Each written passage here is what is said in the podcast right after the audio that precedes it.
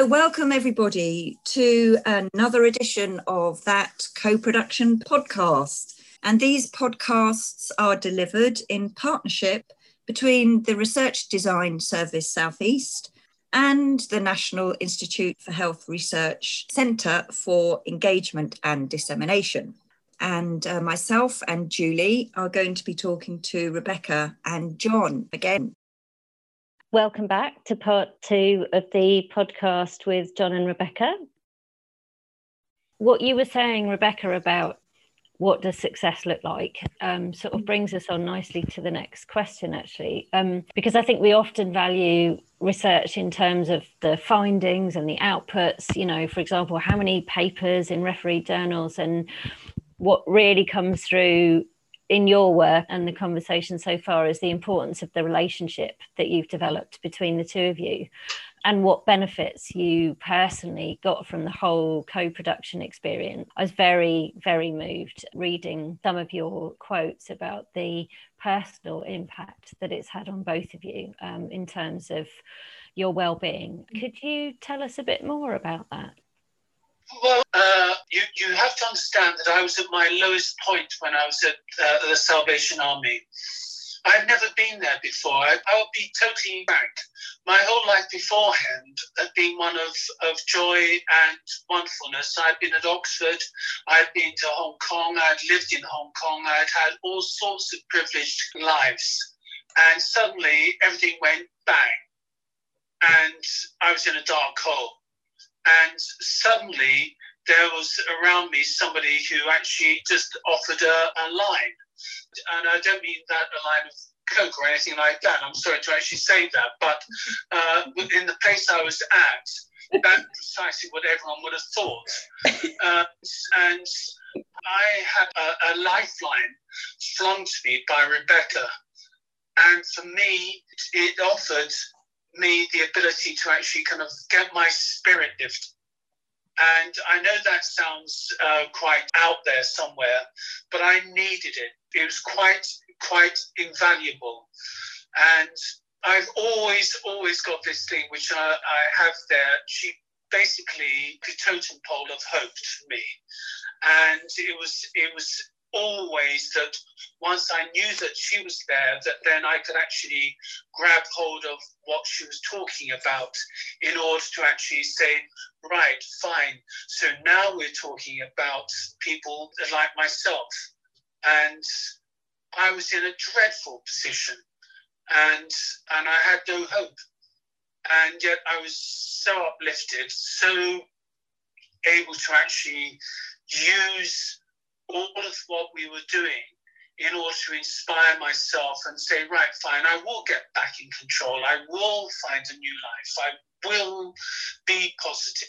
So, from me, that perspective of why would you join in? And I actually know of other people who are in the same position. I know one person called Gary. Gary is the person who says you're so lucky, John, because you had someone to guide you through and out of this process which we find ourselves in. And he himself is a really educated person. And he talks to me about base programs and about how he can better itself. So you can imagine a, an uplifting spirit there. And everyone just sits there and just thinks that anyone with mental health problems is normally either psychotic and uh, uh, you know has got a big knife in their hands uh, from psycho, or else they're just a drunk on the street. And that's just not the fact, and that's just not what is the reality. There are a lot of people who need a, a, lot of help. And also, those people can be of great help to and inspirational to the work which I hope that uh, Rebecca has brought to the, table.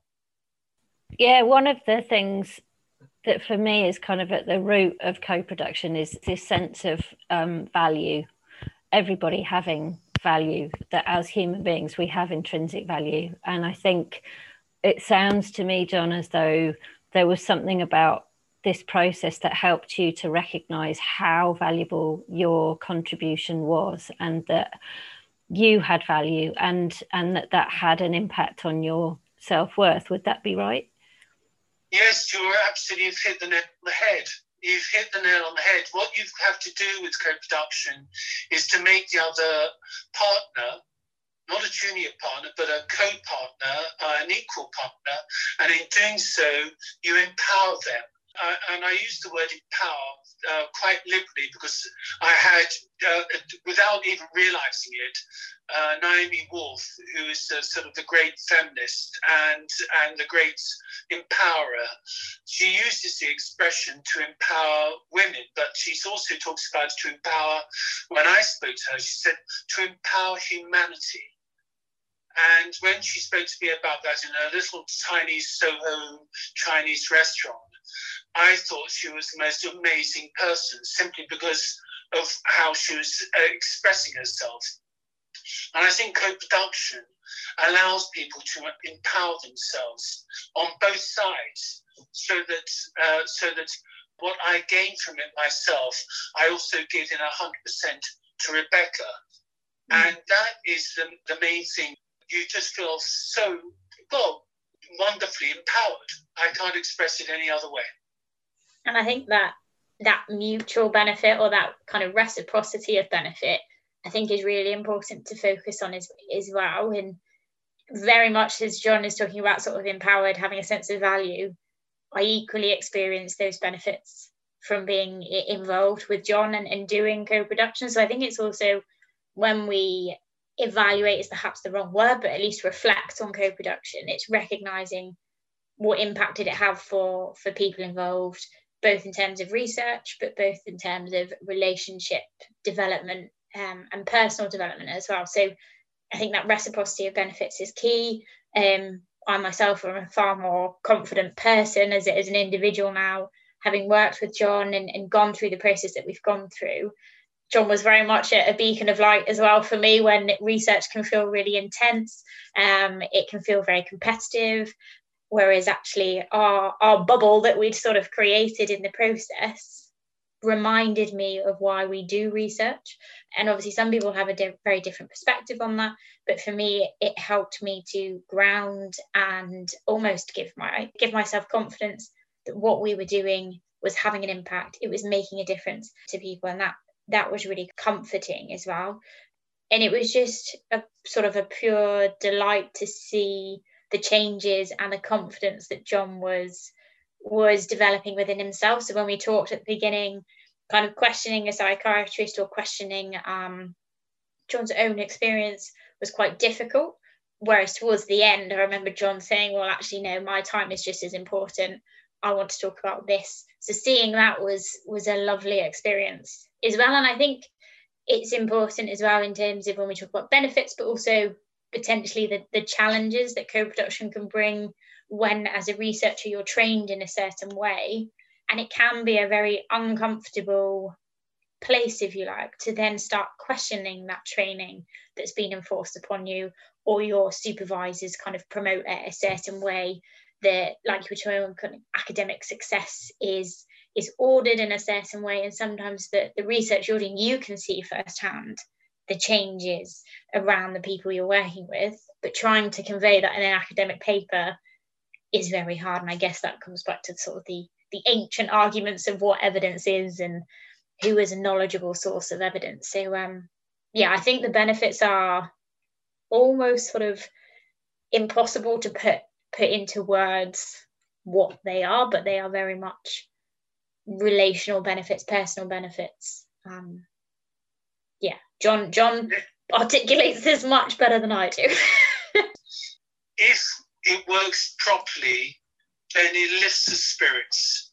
And I know that I'm not trying to actually say, oh, one has to be this, that, and the other, but in terms of uh, religious things, but it lifts your spirits. And there's something about humanity which I've always thought, and I feel it more and more now, uh, after the research I've done with Rebecca, and that is that there is something that lifts the human spirit above that. We're not animals, and we are we are blindly different and wonderful, and if we actually take that challenge onto uh, uh, and accept that, then we should accept that each individual is as important as the next. So that when you do research, It might be that you come to the table with a lot more knowledge, but that other person might have knowledge which is vastly equal to your own knowledge and it should be used and you should instead of actually dismissing it you should be like vampires devouring it and loving it and going oh my goodness this is this is what it's all about. So this is what people really feel. This is what people really understand. I, I can only say that what I've gathered from being with Rebecca in this project is I've actually built myself up now and I will be, so that everyone knows this, I'm going to be discharged from my care next February. They think that I'm so on the ball and they said that the work I was doing with Rebecca just wasn't a coincidence. It directly led to my ability to move forward. That is so inspiring. Thank you so much. I hope the honesty that you've both shown in talking about those benefits will go on to inspire other people to realise that co-production is the way forward. Thank you so much. Yeah, I second that. Wow, that's um sense of reciprocity and and mm-hmm. I, I think people miss the point that all this huge sort of immense value in investment in in relationships and the personal benefits that we get out of it can only impact on the research the work that we then produce in, in a mm-hmm. positive way. Even if it's difficult sometimes to actually pinpoint what that is we we know we know what effect it's having um so wonderful to hear that story and i'm just delighted John, that your life has that has, has taken that turn and, and, and wonderful to hear to hear that. My next question is sort of delving back in a way into sort of the research world. And I think Rebecca, you you mentioned academic papers as part of that rather hierarchical process. Yeah. What we value. And I believe you've, you've both got a, an interesting experience to share about trying to get John's name on a, on a publication. So um, yeah, both of you tell us about that story. I'll, I'll take a first stab, John. You're going to get 10 out of 10 as usual. um, yeah, so this was at the very beginning of the journey um, and one of our first papers that we tried to publish. And of course, the, the way that the paper is set up, you have to identify your affiliations, so which university typically that you're, you're attached to. And of course, John's expertise is his lived experience. I do not have that lived experience. And that is why John is so integral to the research, particularly with the research we're talking about today. It was John's idea. But what we notice is that the editors wouldn't accept John's name because their their system, how it was set up, wouldn't allow at the time for you not to be attached to an institution. So we had to write a letter to the editor to explain the benefits, I guess, of, of John's involvement. And again, it comes back to that sense that sometimes you have to defend co production in the way that you're doing it. We also had some reviewer comments about then the authenticity or credibility of John's input because of his mental health diagnosis. And that felt really hard. And as a, as a researcher, often we we respond to reviewer comments sort of in isolation but of course, we were co producing this, and it was a real struggle to decide whether to share the reviewer's comments or not. And I didn't know what would be the best approach, but I thought, well, we've shared everything up until this point. So it's not my place to decide what's appropriate for John and what isn't, which again comes back to that sharing of power and continuously reflecting on the decisions you're making and why you're making them. So John and I looked through the reviewer's comments back in the library again. And John took it as actually sort of a, a source of motivation to keep going and proving the point, really, which was really commendable because it could have been very easy to just say, particularly as this was at the beginning of our journey, to just say, oh, well, this is what we're going to come up against repeatedly. And I am proud to say that we haven't come across this issue since, um, but we did have to defend the importance of John's involvement, his input, the additional expertise, the knowledge that he was bringing to the team. You know, he was involved in all aspects of the design, the analysis, writing up, reviewing the manuscript. So for us, it was a no brainer. But again, it's trying to convince people who perhaps don't understand co production, don't necessarily see its value because it's not typically viewed in the same way as other approaches. But yeah, I think that's changing, but it was definitely something we came up against at the beginning of our journey. I'm going to interject slightly and remind everyone, just remind you, thank you, Rebecca, because it just reminds me of this. But when I was in hospital, my psychiatrist refused point blank to speak to me, and that impacted great on me. And when I first met Rebecca, we were dealing with issues where I was thoroughly depressed, thoroughly down and out. And she brought me back from the brink. And after that, within the co production, what normally happens is that the, the voice isn't actually heard. My voice wasn't heard for ages by people who were psychiatrists, psychologists, and so forth. And it was only when I started doing all of the co production with Rebecca that I was taken seriously because we happened to have a mutual sort of, in inverted commas, friend, a doctor, Dr. Ayres. And Dr. Ayres took me seriously. And he eventually turned around and said, Look, John, always think about it in terms of, of, of co production because you're thinking of patients and this is an example of co production. He said, Why do you go and see somebody, blah, blah, blah? And I was referred.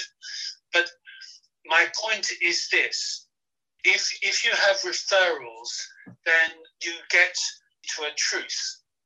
And what I found with co production, and instead of being denied possibilities, I was able to actually find a future very powerful stuff. But I would just say, John, you brought yourself back from the brink. I didn't. You did. No, no, no, no, no, no. I know exactly what happened. For all you guys listening, this is what co-production can achieve in terms of mental health is to listen to people, to listen to the voices of people who are suffering. And as Rebecca listened, I don't mean this patronizingly, you learned. Oh, absolutely. You, you, and, and, and in learning, that inspired you to be able to actually write. Mm. It's uh, like listening to a Jane Austen novel. It's wonderful.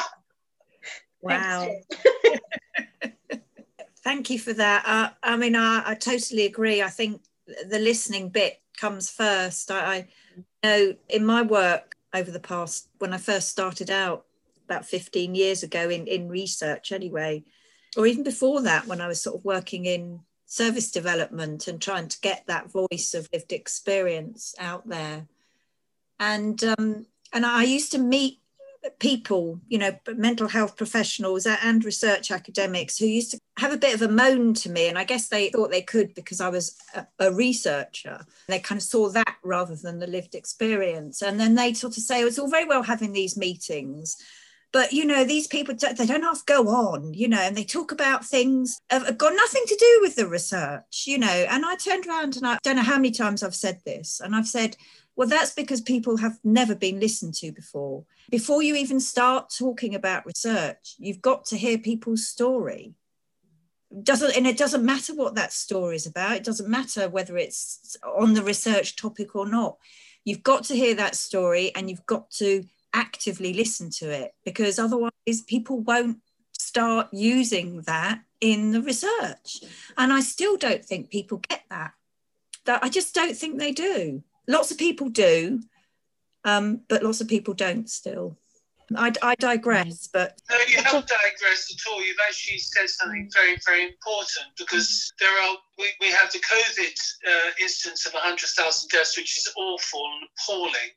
And within our own society, we have millions of people, and I see them, and all the research says there are, uh, well, hundreds of thousands of people who live in the same life that I live, and I come across them on a daily basis. And for them, that they definitely have a story and they want to talk to people. And they don't want to be just reduced to the underclass, to be turned into nothingness and I'm lucky. I have carpets on my floor. I have warmth. I have a home. But for a lot of people with mental health issues, that doesn't exist. And I've come across that time and time again. Uh, I know uh, Rebecca and I are in Plymouth, and I know the person who I'm helping, helping out at the moment who's been reduced to living on the street. And I can see his mental health deteriorating on a daily basis. He's withdrawing on a daily basis, and I bring him coffee, I bring him sandwiches, and I try to say, look, you, you must go up to uh, the Salvation Army, but the Salvation Army is full. Mm-hmm. So he has nowhere to go. And these stories are the stories which you, as researchers, and people uh, wanting to actually get people to tell their real story of what's going on in life need to uh, accept and to take on board. Can I just ask a further bit to the last question, John? When you're talking there about a lifetime of not feeling listened to and then you're doing something really valuable uh, with rebecca on this research and it's taken to a publication and they say oh yeah rebecca's name fine john's name no can you remember how that felt on a personal level did, did it have an impact on you that's being made invisible again well, quite honest, I actually burst out laughing. I thought it was ridiculous. It was so typically, typically snobby of people to. I know it sounds that the incorrect word, snobby, but uh, intellectually snobby. Uh, to actually say, oh no, this person can't be of any value. He hasn't got the correct credentials. And I tell you why I burst out laughing because I hold a master's. And so I just thought, well, okay, fine. Well, it's, it's not really intellectually uh, relevant to what we were doing. And yet I could see then that if I was treated in that fashion, then goodness knows what would happen to people like Gary X, who we've spoken about before, who is a very, very bright and astute person and who has had a, a dreadful life and would dearly love to be a partner in a, some sort of co-production. And I think that everyone's missing the plot by just just thinking, oh well, dismiss them. They're nobodies. They're nothing. And whereas I just thought, well, poo-poo to you lot. And I also trusted the integrity of Rebecca to fight my corner. And she did. She duly fought my corner, and we won. That's brilliant, John. Thank you so much. That really challenged my assumptions there. You know, I'm kind of thinking, oh, John must have found that really difficult. And that's absolutely fantastic. Yeah. Yeah, you're right. It was their loss, wasn't it? And I think it speaks to that thing of seeing the person first and not diagnoses or educational achievements. It's see the person first and see what they're bringing to the table. I think labeling and terminology is, is actually really detrimental sometimes in co-production. Obviously, the term patient is is itself problematic, and, and people don't necessarily agree with that with unanimous agreement either over an alternative term. So I think going back to the power as well is John decided what he wanted to be called.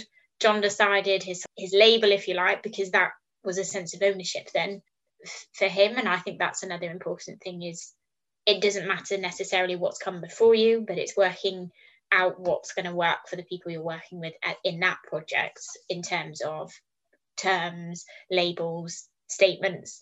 I think that's another important thing to consider. And more broadly, we need a bit of a cultural change, respect people's expertise and experience, and not necessarily attribute that to an educational outcome or attainment. Thank you. That's been really fascinating conversation. And we've got one last question at the end that we always ask our guests. If there was one thing that you could wish for to further co production, what would it be? John? Blimey. um, what would I like to uh, have as something to further co production? That would be for the the original author, i.e., the instigator of the project, to start to realize right at the beginning that they're not the boss and that they need to actually come humbly to the table and come with basically an open plate saying, feed me, please. And if I can actually say something from Oliver Twist, is there more, sir? And the answer should be, of course, there's more. Listen and learn. Well, that, that's a very tough act to follow, John. Thank you. Um, I think, yeah, very similar similar to John. I think for me, in terms of furthering co-production, I think it's around support, and what I mean by that is support and recognition from institutions about the additional value of co-production but also the complexity of co-production. And sometimes it's seen as a soft pink fluffy thing that can be done um, by unskilled researchers in particular. So i have had conversations around that that it's it's easy to do i'd argue yes it is easy to do in some sense but equally it's actually a very skillful process and there is a lot of emotional demands both on patients involved, but also researchers involved. So I think there needs to be organizational support and recognition of co-production moving forward. I think there also needs to be support in terms of changing traditional academic approaches to research. Things like ethics, for example, are an absolute nightmare when you're trying to co-produce because you can't predict what's going to happen for your ethics application when you're co-producing. Um, so I think for our PhD, I went through four ethics revisions, I think, obviously that's going to take quite a bit of time, but I know a lot of other researchers at Oli Williams and, and Louise Locock have talked about when people say co-production doesn't work, that doesn't mean because it's co-production that's problematic. It's the culture and the context in which co-production currently has to operate within. So I think for me, it would be around changing that. And I think that is happening. But if it could happen at, at a quicker rate, I think that that would be brilliant. So I think for me, it, it's support, but kind of on, on multiple levels for the individuals involved and the organisations that are supporting. Can I interject slightly? The, where the ethics is concerned, it's top down again. Mm. It's always top down knowledge rather than inspiration coming from the ground. And when I mentioned about please, sir, is there some more? I actually think the reason why I said that was it's gritty and people don't want to get dirty. It's not nice. They want everything to be in nice little boxes and committees. And right at the end of the day, it's as gritty as you can get to, as you well know, at Salvation Army. Hmm. Uh, it's not going to get grittier than that in life. And that is something which I think any researcher bearing their arms needs to actually kind of take on board and say, oh, well, they could easily do it with a committee and then find some appropriate people, but it'd be very, very difficult to actually kind of walk into the lion's den. That's how you should approach joint and co-production. I love that image of the chief researcher coming to the table humbly saying, you know, please share with me. Uh, that's what I need to hear. Thank you give it a go. I think that would be my other kind of message is give it a go and give yourself permission and recognition that you're not always going to get things right.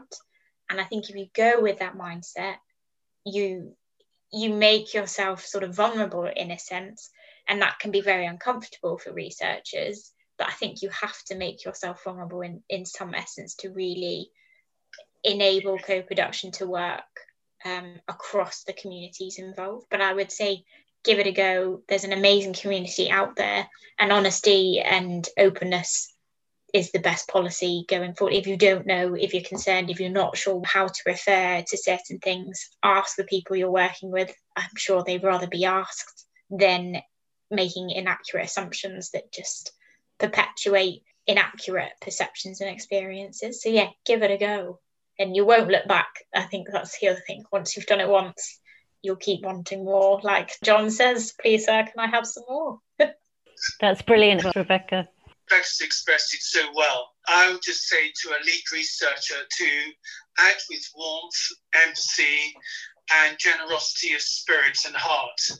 And if you do that, you, you have no idea what you'll get back from the other person and how also you'll, uh, on a human basis, you, you will encourage them to give their best.